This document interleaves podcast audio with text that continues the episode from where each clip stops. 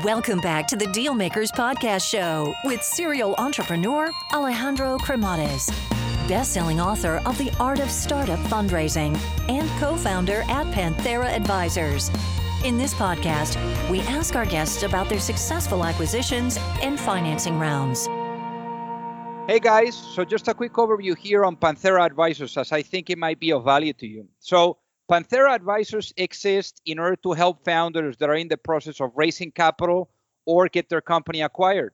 I actually started the company out of incredible frustration because during my entrepreneurial journey, which involved building, financing, scaling, and exiting companies, I could not find a resource that was founder friendly. And I could not get the type of support that I was seeking.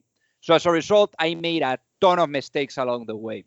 So if you're looking to raise capital, or you are looking to get your company acquired, or just need some sound financial planning, and you're looking to get the best possible outcome in the shortest period of time, feel free to learn more by visiting us at pantheraadvisors.com or just reach out directly and shoot me a note at alejandro at pantheraadvisors.com. Alrighty, hello everyone, and welcome to the Deal Maker Show. So I'm really excited about the guests that we have today. We're definitely going to be learning a thing or two about medical devices and then really building and scaling meaningful companies. So I guess without further ado, let's welcome our guest today, Daniel Hawkins. Welcome to the show. Ah, Alejandro, thanks very much for the opportunity. I really appreciate it. Happy to be here today. So born and raised in Philadelphia. So obviously a pretty entrepreneurial house. So tell us about your upbringings. Yeah, I, am the son of a primary care physician, and uh, the very first house that I lived in, uh, we actually lived on floor two and three of a three-story place, and the first floor was a was a medical center, was my father's office, and uh, we were in and around healthcare from day one, and kind of had an entrepreneurial bent really from the uh, earliest of my memories. My first entrepreneurial experience was at age 11. My family had a, a uh, piece of property um, that we moved away from the city out into the suburbs. And we had a piece of property that had holly trees on it. For those on the East Coast, you, are certainly familiar with these. They uh, they show up a lot, particularly in the Northeast. They're that classic green leaf with thorns on it, kind of a tree branch that has the red berries on it. Uh, that's that's holly trees. I used to have to cut those and trim them, and we had really large ones in our backyard. I didn't really like taking them to the woods. So what I uh, asked my dad one time after visiting the the uh, grocery store with my mom and seeing them for sale outside is if I could actually just sell them door to door. So what I did uh, my first year doing that is I, I, took a piece of paper and drew some columns on it and wrote some addresses and names and I had a small bunch and a large bunch and then a wreath and I made some samples and I went door to door and took orders you know, right right uh, right after Thanksgiving, delivered all of those orders in my mom's station wagon. Uh, did pretty well that year. Did a little over a thousand bucks, and you know, being uh, north of forty years ago, that was that was a big number. That was kind of the itch that uh, started to get scratched, and you know, I found myself uh, going to Wharton undergrad with an eye towards Wall Street, and you know, uh, when when I was there, my my parents had a they had a deal with all of us. I had uh, one brother and two sisters, and the deal was if you get whatever school you get into, uh, we'll we'll we'll pay for it, but you need to pay for room, board, and books, which worked out at the end of the day to be about thirty five or forty percent, and of the total. And the way I did that was uh, I ran some soda machines in in a number of buildings on university's campus. So every Tuesday morning, I would meet uh, Philadelphia Coca Cola bottling truck and and receive what started off at about 70 cases of soda and peaked at about 150 cases of soda. And I, I would load it with a partner and empty the change and go to the bank and deliver a, a backpack full of change and and move on and do that again the next week. And and that paid for a significant portion of a uh, college education and obviously that, that ended up being a, a business that you sold before before going into Wall Street. Yeah, yeah, I needed to I needed to exit that because I I, uh, I was moving from Philadelphia to New York to get onto the buy side and uh, get into leverage buyouts and did that for a, a, number of years. We, we needed to exit that and we exited very well and, and then moved on. And I didn't realize that when I actually did that, uh, that business that I, when, when I got started in, and I, I sort of got into it using what amounted to a little leverage buyout. So I kind of, kind of took to that world a bit. So obviously that allowed you to to see the full cycle of like coming up with an idea, making it happen, uh, paying your bills like at that time that is what you needed, and and then getting it to the finish line. Obviously, you started doing Wall Street, uh, what ended up becoming part of, of JP Morgan today, but but really at one point you decided that it was time to pack the bags and and go to the West Coast and, and continue the studies. So so why did you come to that decision? Uh, it's interesting, uh, Alejandro. I realized that what, while I was on the deal side, and there's a big chunk of that that I just loved. It was it was I like the pace. I like being able to see lots of different technologies and industries. I realized what I actually wanted, and after being in a number of board meetings, and I was actually a surrogate board member in one of the companies in the portfolio at, at age 21. Uh, I was sitting across from the entrepreneur, and I and I found myself pining to be on the other side of the table. I realized that I was really more of an operator. And that's what I really wanted to do. And I also still had an affinity for healthcare. Um, so I went uh, went to the West Coast, Stanford Business School, and immediately came out uh, uh, into the medical device business in 1993 you know that's when when i say medical device just to put it in a frame of mind for everybody these are angioplasty balloons or or stents. You might have heard of those. That's actually where i started my career was in angioplasty. Or it might be a knee implant. That's the category of medical devices. It's a, a couple of hundred billion dollar industry in the united states and probably 500 billion global. So in this case let's talk about the experience at stanford because obviously the the whole ecosystem in Stanford is is all about entrepreneurial and building your own business and and that's kind of like you know sometimes it's the final project that you do as part of the of, of the of the graduate the degree that that you get there. So why did you decide to go into into corporate rather than going into startups right away uh, it's a great question. I actually tried really hard to get into startups right out of uh, business school, Alejandro, and I and I couldn't because the area I wanted to do that was in medical devices. My classmates, for perspective, if you rewind the tape to 1993, Yahoo was just started. Um, in fact, a couple of my classmates ended up being there really, really early. Uh, one, in particular, I want to say uh, she must have been among the first 20 people at Yahoo. Another classmate of mine was one of the first handful of people at PeopleSoft, the uh, the company that was then acquired by Oracle. Um, that that guy went on to to start Workday. It was a very uh, IT rich environment, and lots of folks were getting into the internet, and and it was really uh, the earliest days of the internet. Had I wanted to go into tech, uh, I think I probably could have ended up in a startup. I wanted to go into medtech. That's what was interesting for me. And one of the challenges with medtech is that startup companies necessarily need to bring in people who are experienced because of the nature of the business is, is um, it's pretty specialized. Uh, so I just candidly I couldn't land a role. Um, so I thought, let me go cut my teeth in large caps and um, and go from there. So that's what I did. So in this case, obviously you did um you did that and then you went right away into startups. I mean, you had the experience with at least eight startups before you went at it. Really, I mean, you you had the that initial expertise before you decided to go at it on your own. Uh, but in one of the in one of the startups that that you were working at, uh, literally the founder in a weekly meeting talked about a problem, and this was at Intuitive Surgical that that was quite a quite an experience for you. So tell us about this. Yeah, what you're referring to is is really an extraordinary experience. I'm I'm I'm kind of running the marketing sales department there, and we had these weekly team meetings that that were uh, essentially meetings that were intended to bring up issues and we could break break down the barriers of them and and and uh, as a group cross functional the ceo was in there the founder dr fred moll heads of each of the engineering disciplines and i was in there and we used to it was called the critical path meeting and by that meaning what's on the critical path to get us to our goal we were headed really really nicely to the kind of complete system of a robot. And this is uh, very complicated. This was the very first robotic surgery technology that that uh, uh, was launched, and a key component of that is what's called the vision system. Um, it kind of think of a camera on a stick, and it needs to be incredibly high resolution. Fred, uh, Dr. Moll, Fred came into uh, that meeting and, um, you know, was kind of visibly a little bit sort of off. Um, he was clearly thinking about something. And he paused everybody and said, uh, We have a problem. Our vision system, the camera, is inadequate. Now, we were using an off the shelf camera. We had actually surveyed every camera from any corner of the world built for surgery. And what he said was the best of the best of the best was inadequate. So, what we were charged with then is well, what do we do? Because that's a key component of the system.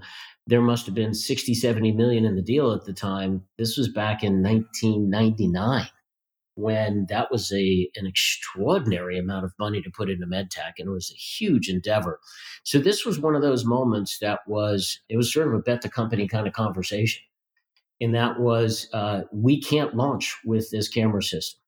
Now we nashed that problem for a couple hours. Uh, it was one of the hardest problems to nash and then finally one of the engineers said wait a minute. We don't have to worry about how heavy this thing is because the robot's holding it. The reason that's significant is that every camera on the market is built for a human to hold. And as soon as you could change that core assumption, you could jam all sorts of technology into a camera and make it eight pounds if you needed to. The regular cameras might be sort of a pound and a quarter, pound and three quarters, because somebody needs to hold it for two hours, three hours in some cases you can't really do that and do it well with something that's 8 10 12 pounds. That breakthrough was a meaningful one. And what that really showed me alejandro is that hard problems are hard for lots of reasons but very often one of the reasons they're hard is the underlying assumptions being made.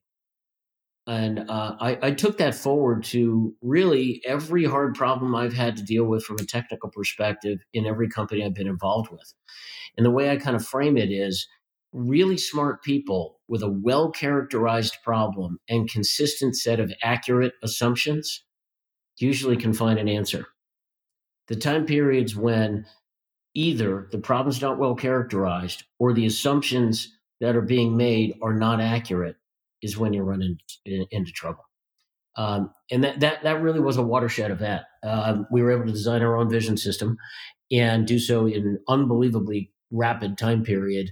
Uh, and when it was launched, the vision system is one of the things that got the most attention. Uh, so that was uh, that was a really incredible uh, learning experience for me, and, and really a, a heck of a thing to be part of. So obviously, in in your case, I mean, this was just more of what you needed to learn to really arm yourself with that knowledge before you would go at it. And uh, your first uh, or your first rodeo was with Calibra, uh, and Calibra was uh, again, obviously, your first experience seeing the full cycle was really with with the soda machines, right? But mm. but now with Calibra, you saw another company that you built, another company that got acquired, and in this case, acquired by Johnson and Johnson in a nine-digit transaction. So so from this experience with Calibra, tell us, uh, kind of like in a high level way, what was the business model, and also what was your biggest lesson learned from from this experience? Calibra is an insulin delivery technology um, for for those folks who have what's known as type two diabetes. It's the version of diabetes that you're not born with. It's what's called acquired over time, and typically that is for folks that that uh, have obesity or some other pre-existing conditions. One of the key issues with that patient population is that they need to use insulin or dose insulin more frequently than daily activities will allow them to. So, this was one of those instances where a well characterized problem can lead to creative solutions. The characterization of that problem was a simple one. If you're a diabetic, and I'm sure some of the folks listening to this podcast either are or have family members who are, since 17% of the population has diabetes in the United States. You have to dose insulin with an appropriate frequency to manage your sugar, your uh, glucose levels. If you're a type 2, it's not the kind of thing where if you don't dose it, you're gonna you you risk some really dangerous, very rapid onset kind of problems. It's one of those things where overall your health is going to deteriorate and won't feel as well, and you'll start to have some complications over time. Well, what that really means is type 2 diabetics as a general rule have have a different level of kind of discipline. Situationally if you're supposed to give yourself insulin um, 20 minutes before a meal you might wait till an hour and a half after a meal. Without getting too much into it from the standpoint of management of the condition that's a real problem. Uh, clinically it's a real problem. So going back to the lesson learned at intuitive surgical the characterization of that problem was an extremely important one to realize that if you gave somebody a reservoir of insulin that they could activate through their clothes without using a needle, then you could increase the frequency of insulin dosage. That was the fundamental premise. It, it really broke through when we did focus groups of folks with type 2 diabetes and we learned that there was a gardener that didn't dose himself with diabetes regular or with insulin regularly because his hands were dirty. So he waited. Where our device, with its regular design, would enable him to do that. There was a truck driver that is on long hauls and used to dose only at, red, at rest stops hours and hours after uh, after he should. There's a teacher who would dose herself only in between classes um, because she didn't want students misinterpreting what a needle was. All of those things led to differences in insulin dosage. So the breakthrough there was recognizing that there's a very humanistic side to the reasons why there's a disconnect in in when insulin was delivered and we designed something to solve that problem now the breakthrough i guess in many respects for that was the idea but the real watershed was I wasn't going to let it go, Alejandro. There's no way I was going to let it go. I knew that this was a great idea. I couldn't convince the venture capital firms that originally backed uh, our effort to come up with an idea. And then um, finally, one of the partners in the venture firm um, said, uh, My third slide on a 10 slide deck, Alejandro, he said, Daniel, stop. And I thought, oh boy, we're done and he said, I finally got it. I, I now I understand why you're so passionate about this. We're going to fund this deal. I never finished the slide deck. Wow. He just decided right there and um, said, "Yeah, how much do you guys think you need?" And I told him ten million dollars. He said, "Okay, I'm going to take it to partnership. This is a deal that has to get done." So wow. the lesson there is: don't give up. Know what you know. Characterize the problem well. Design the product for the problem design it really well. Be militant about that design and, and make sure you're solving a real problem, a painkiller, not a vitamin pill. You got to solve something that's causing pain. And I don't mean physical pain. I mean some kind of frictional pain that if you can manage to solve that with a with a well characterized product, uh, you'll win. And talking about persistence, I mean that's something that you also experience with Shockwave when you actually had to put your last chip in. You know, it was the uh, the college kids uh, fun. So so tell us about that nerve wracking moment.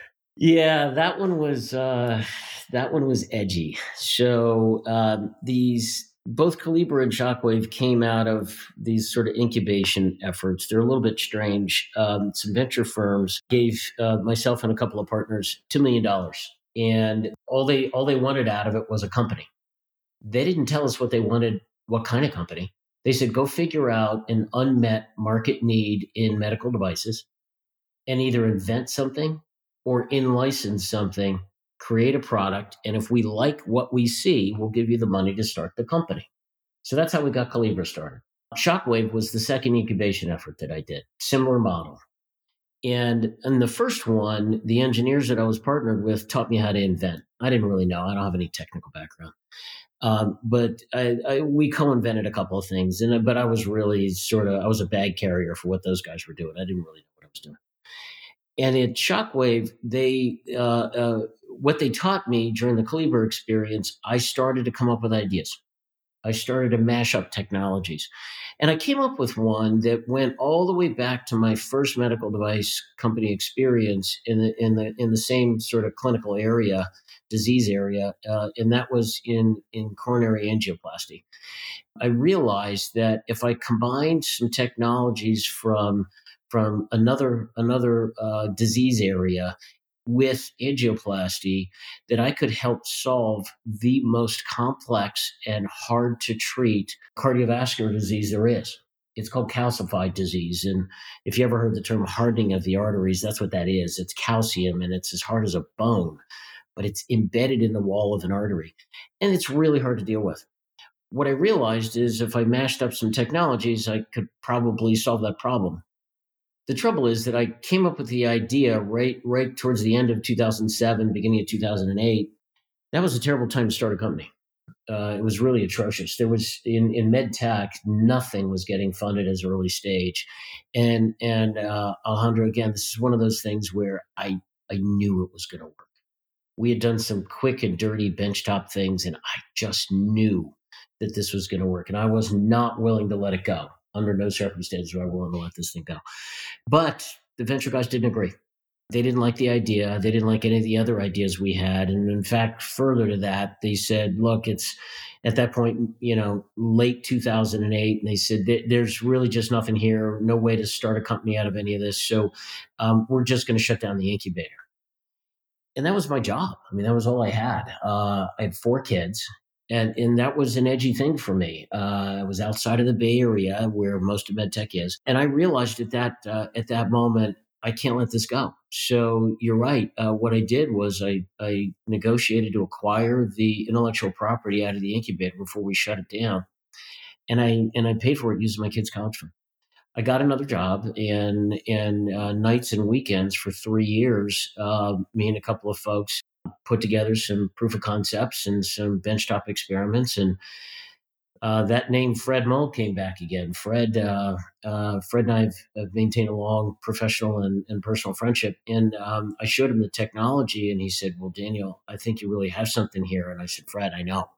I've been I've been working on this. I haven't told you about it, but I've been working on it for quite a while."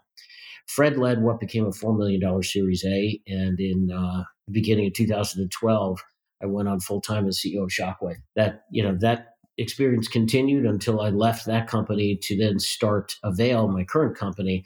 But I, before doing that, I turned the reins over to a guy called Doug Godshall, who's the current CEO uh, for what is now a public company under uh, under ticker SWAV. It went public in um, in uh, March of 2019. So um, that that was that was definitely a full circle one, uh, but a, a, a, very very high stress uh, kind of early early environment there to get that thing kicked off. So then, obviously, Shockwave, incredible journey. Uh, right now, we're talking about a company that that the market cap is is over three billion. So I mean, it's incredible that that such a persistence and and not accepting a no for an answer, you know, really brought this incredible concept to life. So so I guess from this journey, I mean, uh, what would you say was your biggest takeaway? You know, I think uh, uh, it's it, you know jockeying for for the biggest takeaway is going to be persistence, and and frankly, I'm going to go right back to that Tuesday morning meeting when we discussed the the scope all the way at Intuitive Surgical it's the notion that um, smart people with a well characterized problem can come up with a creative solution. We had to deal with a number of those at Shockwave, and not the least of which is our our, our uh, technology required putting 70 uh, atmospheres of pressure into a balloon, uh, angioplasty balloon that was designed to burst at 12. And what we had to do to be able to do that is is realize how to mash up a couple of technologies properly and take a page out of out of uh, physics. We went to core physics capabilities and relied on them and tuned it the the technology to be able to to work off of core physics principles and it's singularly because the problem was incredibly well characterized and the right people were around the table and we were persistent so in your in your situation, obviously you gave the reins of the company to to someone to really take it public and become the CEO. Uh, and then you obviously use that time to spend more time with the family and then also to incubate what would become your next baby, Avail Medsystems. So tell us about this one.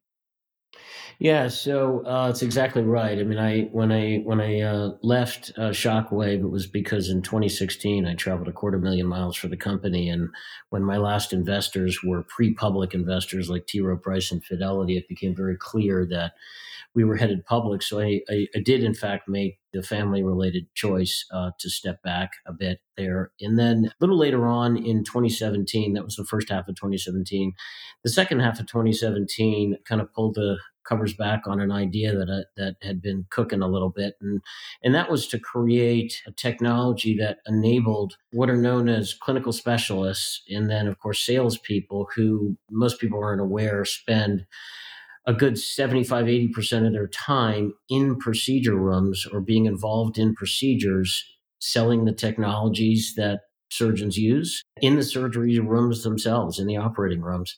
And um, it's really a uh, kind of a technical selling type of a role supporting the the surgeon through what they're doing. The problem with that is that the requirement to physically be in the room um, was limiting if you've got 15 customers, you can only be in one room at a time. And if you got to go from one room to another room across town, you waste, you know, an hour or two or three. As it turns out, those people waste 60% of their time in logistics going from one location to the next. And as somebody who's coming off of operating, um, you know, a, a medical device company with sales teams out there and knowing the industry as, as well as I did, that was an untenable problem that with today's technologies really could be solved. So we we uh, uh, we launched a, a, Avail and and I and I got some of the same cast of characters from Shockwave's early days of investing, including Fred Moll, um, to to uh, to back the company in the early formation days. And then uh, went on in, in early 2018 to raise a $10 million Series A I tacked on 15 million of a Series A1 at the beginning of 20. And um, about uh, uh, seven months later, um, uh, closed on a round for $100 million to uh, scale the company. Um, the, the intent here and the gutsy part of this is we're building a network of hardware that goes into operating rooms. And then, and we're not charging the hospitals for it at all what we're doing is is charging the remote person a fee, uh, time based fee uh, to access the operating room, obviously with permission of the hospital and the physician. And um, what we're recognizing is uh, a terrific amount of traction. Um, we're seeing an ability to disseminate medical technologies and medical techniques uh, considerably faster than they can if you have to be there physically uh, in in the room to do it, which has been the norm for 40 years. I mean, one thing that is for sure, Daniel, is that being at the right time in history is everything when it comes to building and scaling companies. And before, we never saw uh, nurses and doctors on the front pages of, of, of magazines and newspapers, and now, you know, especially with COVID, that's the that's the norm. That's the day to day. So I mean, obviously, you've been at it for a while in the medical devices uh, space. Would you say that maybe you know everything that has happened with with COVID has really pushed the wind behind all of the healthcare sector and perhaps even medical devices? Yeah, I would say uh, I'd say that's right in many respects. Um, you know, one of the things uh, I'm going to sort of tip a hat to those who deliver care every day. Uh, there's an extraordinary amount of uh, work and, and effort and expertise uh, leveraging to be able to treat patients in normal times, unsung heroes in in uh, in the nursing and, and physician community. Uh, that was a daily occurrence for my career for uh, all of it pre-COVID. Right now, of course, I'll broadly state that, of course, healthcare is having a moment uh, in and around the pandemic. Um, from an Avail perspective, what we have created um, is certainly uh, gets benefit of a lot of tailwinds due to COVID. But the fundamental issue that we're the problem we're solving is a pain point. Uh, I had alluded to earlier that you try to solve pain points. Um, come up with painkillers, not vitamin pills. It's a pain point because 50 to 60% of the uh, medical industry's field team's time is wasted in logistics.